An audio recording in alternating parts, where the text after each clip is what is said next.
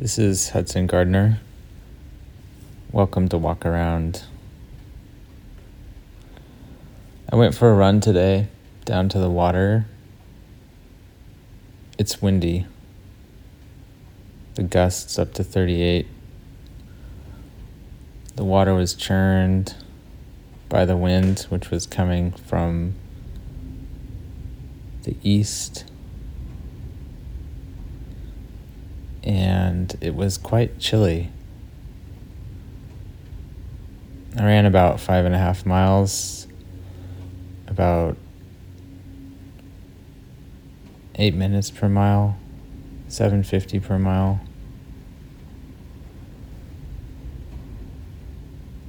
It was a good pace. I felt excited to be out there. And I got to a place where my thoughts kind of dropped.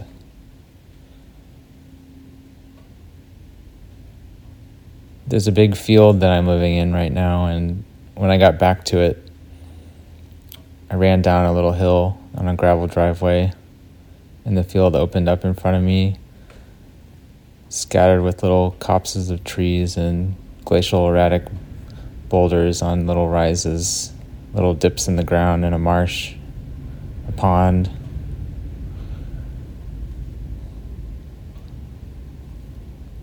And along the edges a big Doug fir forest. And I came down into this little tiny valley within a valley on a peninsula within a peninsula.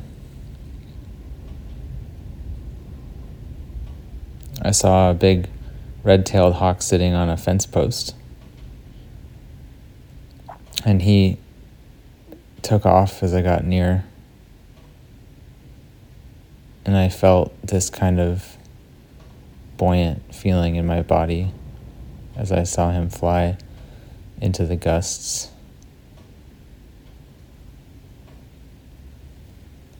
And it was one of those times when I run when my thoughts just stop. And it's not even that I'm happy. It's not even that I feel pleasure or joy or any kind of emotion, you could say. It's like I've just found a place of peace where all the waves of my experience have subsided. And I'm able to look down into the water and see how deep and beautiful it is but just to look. It's a really special moment, and it's why I like to be outside, and it's why I like to move outside. There's something really old about doing that, maybe older than anything human beings do otherwise, of just being and moving outside. It's the reason I named this podcast Walk Around this feeling. And it's a feeling that has never failed me.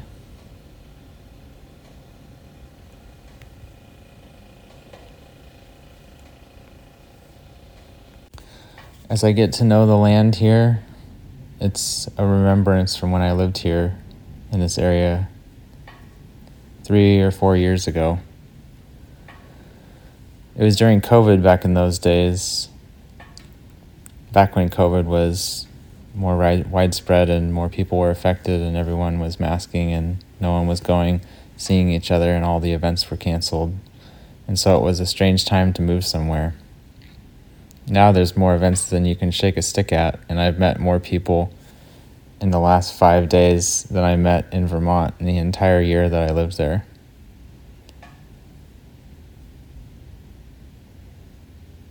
Which is not to say there's anything wrong with where i was but life is just funny like that.